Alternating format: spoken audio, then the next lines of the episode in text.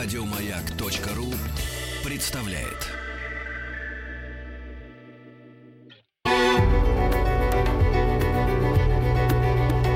Много букв. Много букв. Любимые тексты главных персон современности. Добрый день. Меня зовут Елена Дементьева. Я актриса театра и кино и театральной команды, которая называется «Творческое объединение 9». Я поздравляю вас всех с Новым годом и Рождеством и приглашаю на наш один из самых рождественских спектаклей в новое пространство Театра наций. Этот спектакль называется «Таинственная история с привидениями». Э, не пугайтесь, он про старика Скруджа, который встретил много чудес – на пути к Рождеству. И будет проходить он в новом пространстве Театра наций. Почитать мне сегодня хотелось бы пару рассказов Александра Куприна. Эти рассказы тоже о Рождестве и о чудесах, которые обязательно происходят с нами в Рождество и в новогодние праздники. Но это чудеса не волшебные, не которые приносят нам пыльца и волшебные палочки – это чудеса самые обыкновенные, но которые все-таки случаются с нами. Итак, рассказ Александра Куприна «Топер».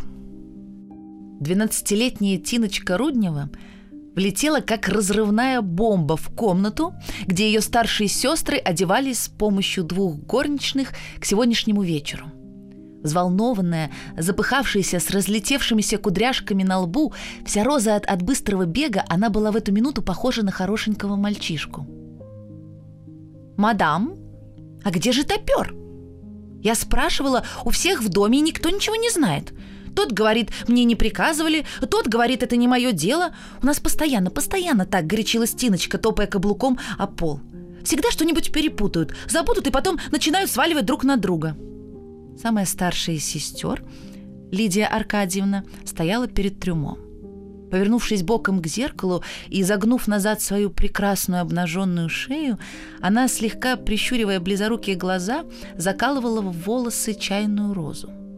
Она не выносила никакого шума и относилась к мелюзге с холодным и вежливым презрением. Взглянув на отражение Тины в зеркале, она заметила с неудовольствием – больше всего в доме беспорядка делаешь, конечно, ты. Сколько раз я тебя просила, чтобы ты не вбегала, как сумасшедшая в комнаты. Тина насмешливо присела и показала зеркалу язык. Потом она обернулась к другой сестре, Татьяне Аркадьевне, около которой возилась на полу модистка, подметывая на живую нитку низ голубой юбки и затараторила – ну, понятно, что от нашей несмеяной царевны ничего кроме наставлений не услышишь. Танечка, голубушка, ну как бы ты там все это устроила? Меня никто не слушается, только смеются, когда я говорю. Танечка, пойдем, пожалуйста, а то ведь скоро шесть часов, через час и елку будут зажигать. Тина только в этом году была допущена к устройству елки. Не далее, как на прошлое Рождество, ее в это время запирали с младшей сестрой Катей и с ее сверстницами в детскую, уверяя, что в зале нет никакой елки и что просто только пришли полотеры. Поэтому понятно, что теперь, когда Тина получила особые привилегии, равнявшие ее некоторым образом со старшими сестрами, она волновалась больше всех, хлопотала и бегала за десятерых, попадаясь ежеминутно кому-нибудь под ноги и только усиливала общую суету, царившую обыкновенно на праздниках в Рудневском доме. Семья Рудневых принадлежала к одной из самых безалаберных, гостеприимных и шумных московских семей, обитающих испокон века в окрестностях Пресни и Новинского, и создавших когда-то Москве ее репутацию хлебосольного города. Дом Рудневых – большой ветхий дом до Екатерининской постройки – со львами на воротах, с широкими подъездным двором и с массивными белыми колоннами у парадного. Круглый год, с утра до поздней ночи, этот дом кишел народом. Приезжали без всякого предупреждения, сюрпризом. Какие-то соседи по Наровчатовскому и Инсарскому имению, какие-то дальние родственники, которые до сих пор никто в глаза не видал и не слыхал об их существовании. И гостили так по месяцам – к Аркаше и Мите десятками ходили товарищи, менявшие с годами свою оболочку. Сначала гимназистами и кадетами, потом юнкерами и студентами, и, наконец, безусыми офицерами или щеголеватыми преувеличенно серьезными помощниками присяжных поверенных. Девочек постоянно навещали подруги всевозможных возрастов, начиная от Катиных сверстниц, привозивших с собой в гости своих кукол, и кончая приятельницами Лидии, которые говорили о Марксе и об аграрной системе, и вместе с Лидией стремились на высшие женские курсы. На праздниках, когда вся эта веселая задорная молодежь собиралась в громадном Рудневском доме, вместе с нею надолго выдворялась атмосфера какой-то общей, наивной, поэтической и шаловливой влюбленности.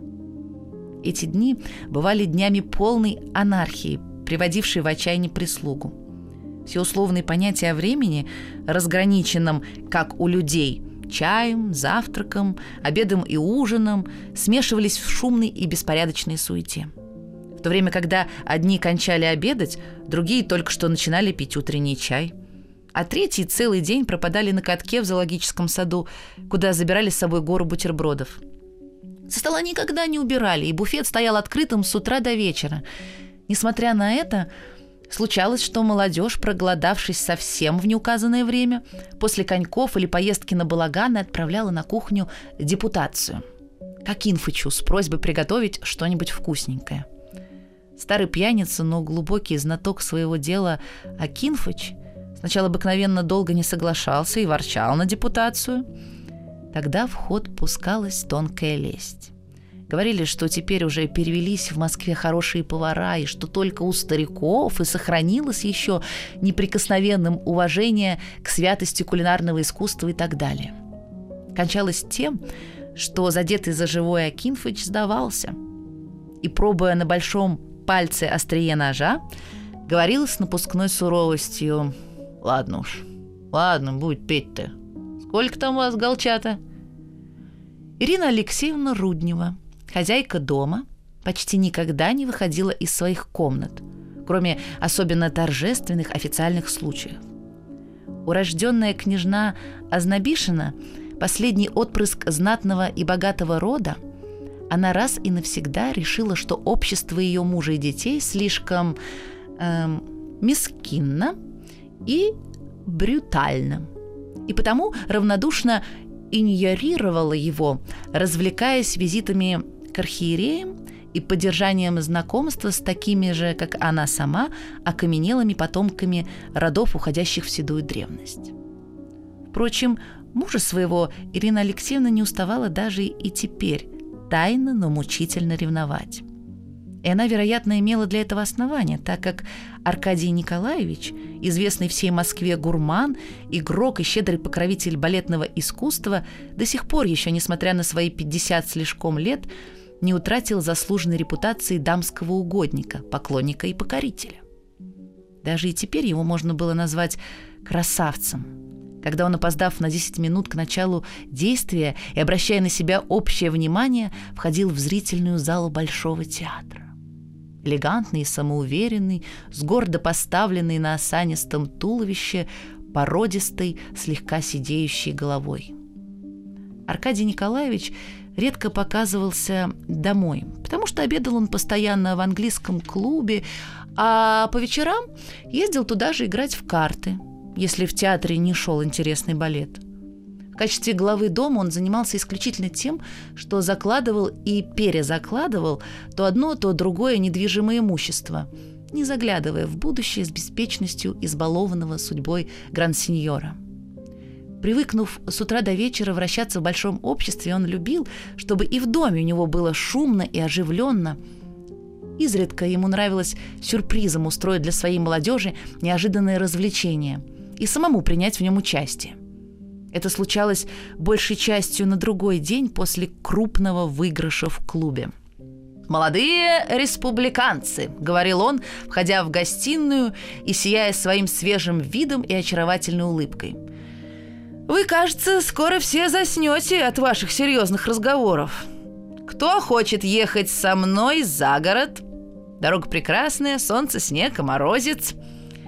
Страдающий зубной болью и мировой скорбью — Прошу оставаться дома, под надзором нашей почтеннейшей Олимпиады Савишны.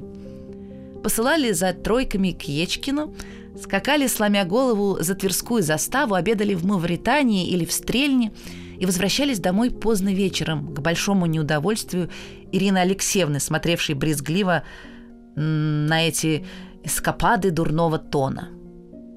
Но молодежь нигде так безумно не веселилась, как именно в этих эскападах под предводительством Аркадия Николаевича. Неизменное участие принимал ежегодно Аркадий Николаевич и в елке. Этот детский праздник почему-то доставлял ему своеобразное наивное удовольствие. Никто из домашних не умел лучше его придумать каждому подарок по вкусу. И потому в затруднительных случаях старшие дети прибегали к его изобретательности. «Пап, ну что мы подарим Коле э, Родомскому?» – спрашивали Аркадия Николаевича дочери. «Он большой такой, гимназист последнего класса. Ну нельзя же ему игрушку». «Зачем же игрушку?» – возражал Аркадий Николаевич. «Самое лучшее – купите для него хорошенький портсигар. Юноша будет польщен таким солидным подарком. Теперь очень хорошенькие портсигары продают у Лукутина. Да, кстати, намекните этому Коле, чтобы он не стеснялся при мне курить. А то давеча, когда я вошел в гостиную, так он папироску в рукав спрятал. Аркадий Николаевич любил, чтобы у него елка выходила на славу и всегда приглашал к ней оркестр Рябова. Но в этом году с музыкой произошел целый ряд роковых недоразумений. К Рябову почему-то послали очень поздно. Оркестр его, разделяемый на праздниках на три части, оказался уже разобранным. Маэстро в силу давнего знакомства с домом Рудневых обещал, однако, как-нибудь устроить это дело, надеясь, что в другом доме переменят день елки – но по неизвестной причине замедлил ответом. И когда бросились искать в другие места, то во всей Москве не оказалось ни одного оркестра. Аркадий Николаевич рассердился и велел отыскать э, хорошего топера. Но кому отдал это приказание, он и сам теперь не помнил. И этот кто-то, наверное, свалил данное ему поручение на другого кого-то, другой на третьего – переврав по обыкновению его смысл, а третий в общей сумятице и совсем забыл о нем.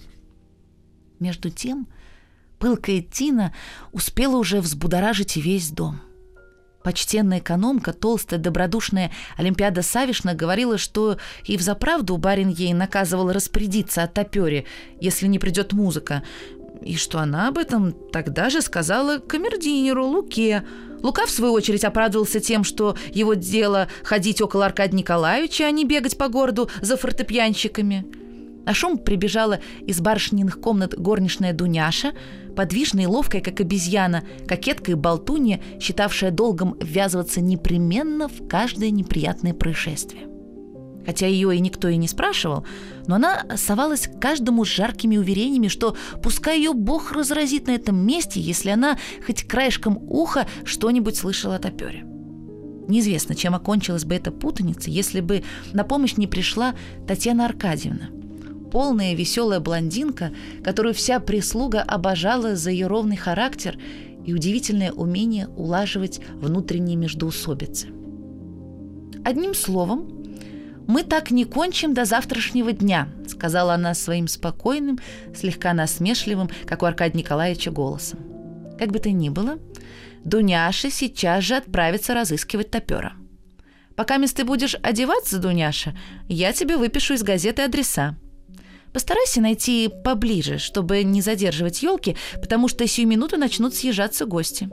Деньги на извозчика возьми у Олимпиады Савишны. Едва она успела это произнести, как у дверей передней громко затрещал звонок.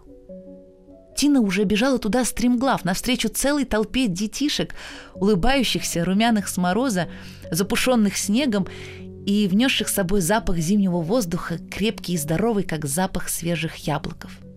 Оказалось, что две большие семьи, Лыковых и Масловских, столкнулись случайно, одновременно подъехав к воротам – Передняя сразу наполнилась говором, смехом, топотом ног и звонкими поцелуями. Звонки раздавались один за другим почти непрерывно. Приезжали все новые и новые гости. Барышни Рудневы едва успевали справляться с ними.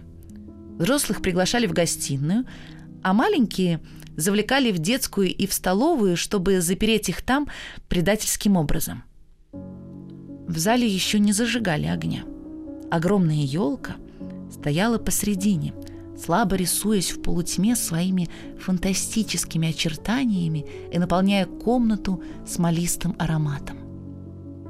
Там и здесь на ней тускло поблескивало, отражая свет уличного фонаря, позолота цепей, орехов и картонажей. Дуняша все еще не возвращалась, а подвижная, как ртуть, Тина сгорала от нетерпеливого беспокойства. Десять раз подбегала она к Тане, отводила ее в сторону и шептала взволнованно. «Танечка, голубушка, ну как же теперь нам быть? Ведь это же ни на что не похоже!» Таня сама начинала тревожиться. Она подошла к старшей сестре и сказала в полголоса. «Я уже не придумаю, что делать. Придется попросить тетю Соню поиграть немного, а потом я ее сама как-нибудь заменю». «Благодарю покорно», — насмешливо возразила Лидия. «Тетя Соня будет потом нас целый год своим одолжением донимать. А ты так хорошо играешь. Что ж, лучше совсем без музыки танцевать».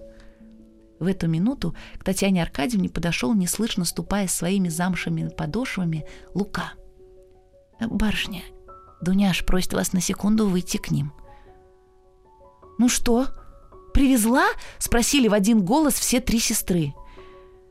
«Пожалуйтесь, извольтесь посмотреть э, сами», — уклончиво ответил Лука. «Э, «Они в, в, передней. Только что-то сомнительное с... Ну, пожалуйте».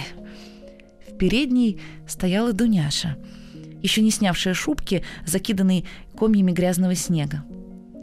А сзади ее копошилась в темном углу какая-то маленькая фигурка, разматывавшая желтый башлык, окутывавший ее голову. «Только, барышня, не броните меня!» — зашептала Дуняша, наклоняясь к самому уху Татьяны Аркадьевны. Ну, разрази меня Бог! В пяти местах была и ни одного топера не застала. Вот и нашла этого мальца. Да уж сама не знаю, годится ли. Убейте меня Бог, только один и остался. Пожить, что играл на вечерах и на свадьбах. Ну, а я почем могу знать? Между тем, маленькая фигурка, освободившись от своего башлыка и пальто, оказалась э, бледным, очень худощавым мальчиком в подержанном мундирчике реального училища. Понимая, что речь идет о нем, он в неловкой выжидательной позе держался в своем углу, не решаясь подойти ближе. Наблюдательная Таня, бросив на него украдкой несколько взглядов, сразу определила про себя, что этот мальчик застенчив, беден и самолюбив. Лицо у него было некрасивое, но выразительное – и с очень тонкими чертами. Несколько наивный вид ему придавали э, темные волосы, завивающиеся гнездышками по обеим сторонам высокого лба. Но большие серые глаза, слишком большие для такого худенького детского лица, смотрели умно, твердо и не по-детски серьезно. По первому впечатлению, мальчику можно было дать лет 11-12. Татьяна сделала к нему несколько шагов и сама, стесняясь не меньше его, спросила нерешительно. «Э, «Вы говорите, что вам уже приходилось играть на вечерах?» «Да, я играл», — ответил он голосом, несколько сиплым от мороза и от робости. «Вам, может быть, от того кажется, что я такой маленький?» «Ах нет, вовсе не то», вам ведь лет 13 должно быть? Э, 14. Это, конечно, все равно. Но я боюсь, что без привычки вам будет тяжело. Мальчик откашлялся. О, о, нет, не беспокойтесь. Я уже привык к этому. Мне случалось играть по целым вечерам, почти не переставая.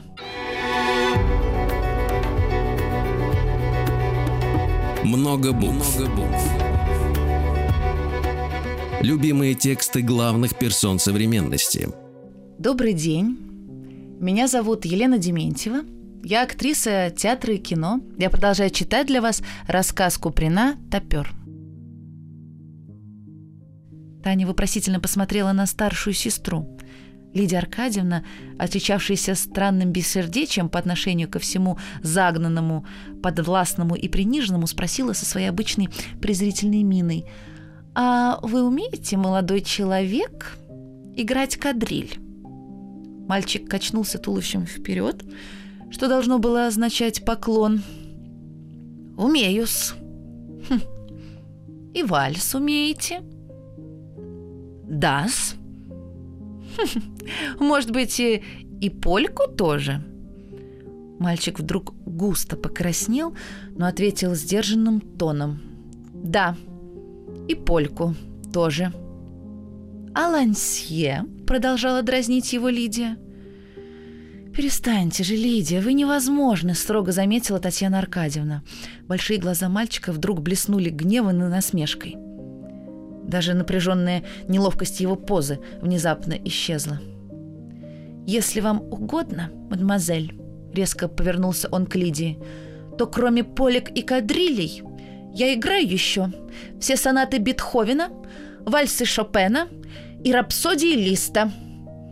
«Воображаю», — делано точно актриса на сцене уронила Лидия, задетая этим самоуверенным ответом. Мальчик перевел глаза на Таню, которой он инстинктивно угадал заступницу. И теперь эти огромные глаза приняли умоляющее выражение. «Пожалуйста, прошу вас, позвольте мне что-нибудь сыграть».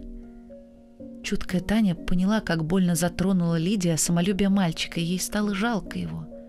А Тина даже запрыгала на месте и захлопала в ладоши от радости, что эта противная гордячка Лидия сейчас получит щелчок – «Ну, конечно, Танечка, ну, конечно, ну, пускай сыграет!» – упрашивала она сестру, и вдруг со своей обычной стремительностью, схватив за руку маленького пианиста, она потащила его в залу, повторяя «Ничего, ничего, вы сыграете, а она останется с носом! Ничего, ничего!» Неожиданное появление Тины, влекшей на буксире застенчиво улыбавшегося реалистика, произвело общее недоумение – Взрослые один за другим переходили в залу, где Тина, усадив мальчика на выдвижной табурет, уже успела зажечь свечи на великолепном фортепиано. Реалист взял наугад одну из толстых, переплетенных нотных тетрадей и раскрыл ее. Затем, обернувшись к дверям, в которых стояла Лидия, резко выделяясь своим белым атласным платьем на черном фоне неосвещенной гостиной, он спросил – угодно вам венгерскую рапсодию номер два листа?» Лизия пренебрежительно выдвинула вперед нижнюю губу и ничего не ответила. Мальчик бережно положил руки на клавиши, закрыл на мгновение глаза, и из-под его пальцев полились торжественные, величавые аккорды начала рапсодии. Странно было видеть и слышать, как этот маленький человечек, голова которого едва виднелась из-за пюпитра, извлекал из инструмента такие мощные, смелые, полные звуки. И лицо его как будто бы сразу преобразилось, просветлело и стало почти прекрасным. Бледные губы слегка полуоткрылись, а глаза еще больше увеличились и сделались глубокими, влажными и сияющими. Зала понемногу наполнялась слушателями. Даже Аркадий Николаевич, любивший музыку и знавший в ней толк, вышел из своего кабинета. Подойдя к Тане, он спросил ее на ухо. «Где вы достали этого карапуза?» «Это топер, папа», — ответила тихо Татьяна Аркадьевна. «Правда, отлично играет». «Топер? Такой маленький, неужели?» — удивлялся Руднев. «Скажите, пожалуйста, какой мастер?» Но ведь это безбожно заставлять его играть танцы. Когда Таня рассказала отцу о сцене, происшедшей в передней, Аркадий Николаевич покачал головой. «Да, вот ну что. Ну что ж. Нельзя обижать мальчугана. Пускай поиграет, а потом мы что-нибудь э, придумаем». Когда реалист окончил рапсодию, Аркадий Николаевич первый захлопал в ладоши. Другие также принялись аплодировать – Мальчик встал с высокого табурета, раскрасневшийся и взволнованный. Он искал глазами Лидию, но ее уже не было в зале. «Прекрасно играете, голубчик!» «Большое удовольствие вы нам доставили», — ласково улыбался Аркадий Николаевич, подходя к музыканту и протягивая ему руку. Только я боюсь, что вы... Ой, как вас величать-то, я не знаю. Азагаров. Юрий Азагаров. Боюсь я, милый Юрочка, не повредит ли вам играть целый вечер? Так вы знаете ли, без всякого стеснения скажите, если устанете. У нас найдется здесь кому побренчать. Ну а теперь сыграйте к нам какой-нибудь марш побравурней. Под громкие звуки марша из Фауста были поспешно зажжены свечи на елке. Затем Аркадий Николаевич собственноручно распахнул настежь двери столовой, где толпа детишек, ошеломленная внезапным ярким светом и ворвавшейся к ним музыкой, точно окаменела в наивно изумленных забавных позах. Сначала робко, один за другим, входили они в залу и с почтительным любопытством ходили кругом елки, задирая вверх свои милые мордочки. Но через несколько минут когда подарки уже были розданы, зал наполнился невообразимым гамом, писком и счастливым звонким детским хохотом. Дети точно опьянели от блеска елочных огней, от смолистого аромата, от громкой музыки и от великолепных подарков. Старшим никак не удавалось собрать их в хоровод вокруг елки, потому что то один, то другой вырывался из круга и бежал к своим игрушкам, оставленным кому-нибудь на временное хранение – Тина, которая после внимания, оказанного ее отцом Азагарову, окончательно решила взять мальчика под свое покровительство, подбежала к нему с самой дружеской улыбкой. «Пожалуйста, э, сыграйте нам польку!» Азагаров заиграл, и перед его глазами закружились белые, голубые, розовые платьица, короткие юбочки, из-под которых быстро мелькали белые кружевные панталончики, русые и черные головки в шапочках из папиросной бумаги. Играя, он машинально прислушивался к равномерному шарканью множества ног под такт его музыки.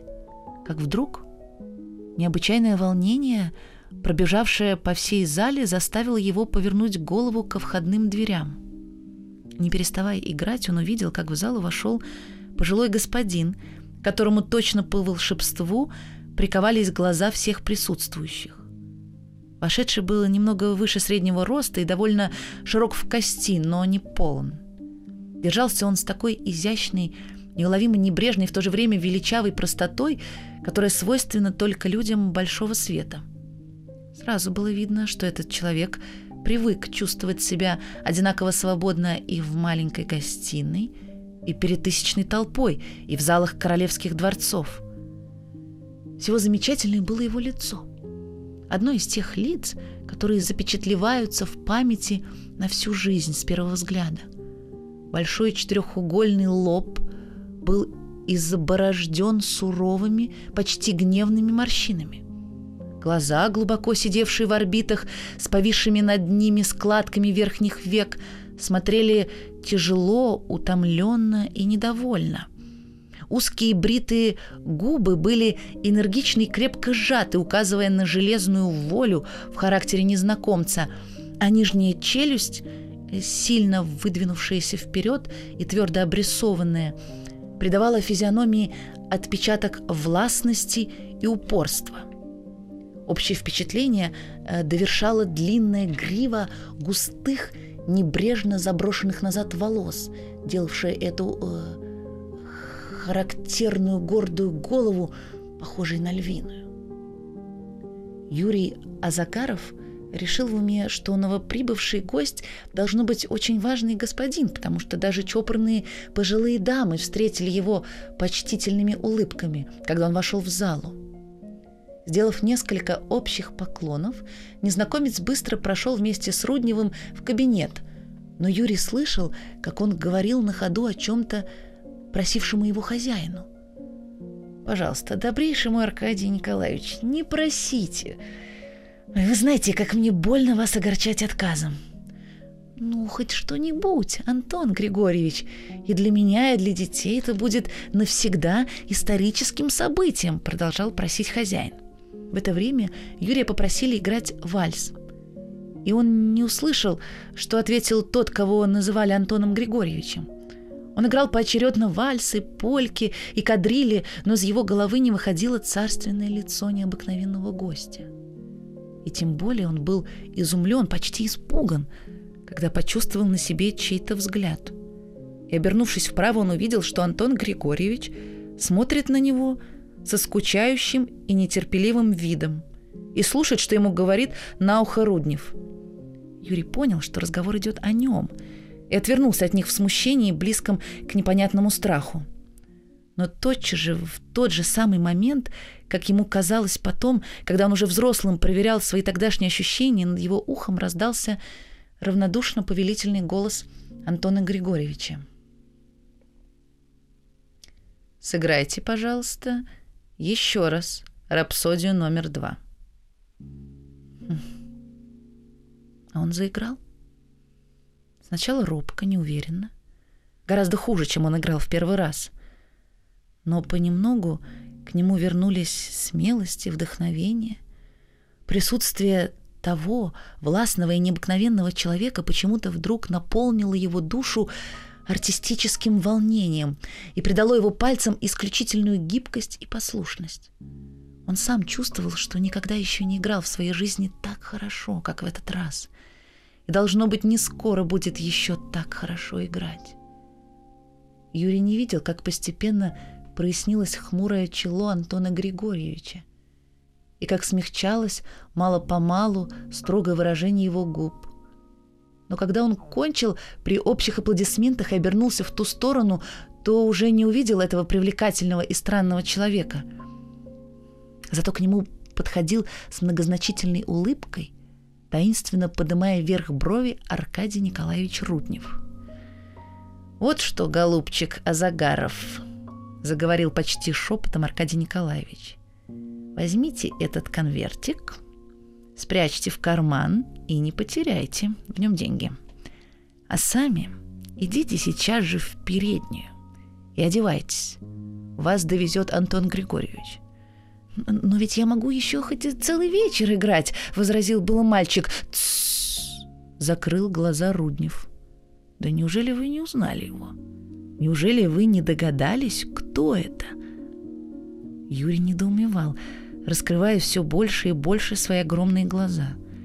Кто же это мог быть, этот удивительный человек? Голубчик, да ведь это Рубинштейн. Понимаете ли, Антон Григорьевич Рубинштейн. И я вас, дорогой мой, от души поздравляю и радуюсь, что у меня на елке вам совсем случайно выпал такой подарок он заинтересовался вашей игрой. Реалист в поношенном мундире давно уже известен теперь всей России как один из талантливейших композиторов. А необычайный гость с царственным лицом еще раньше успокоился навсегда от своей бурной мятежной жизни, жизни мученика и триумфатора. Но никогда и никому Азагаров не передавал тех священных слов, которые ему говорил, едучи с ним в санях в эту морозную рождественскую ночь, его великий учитель.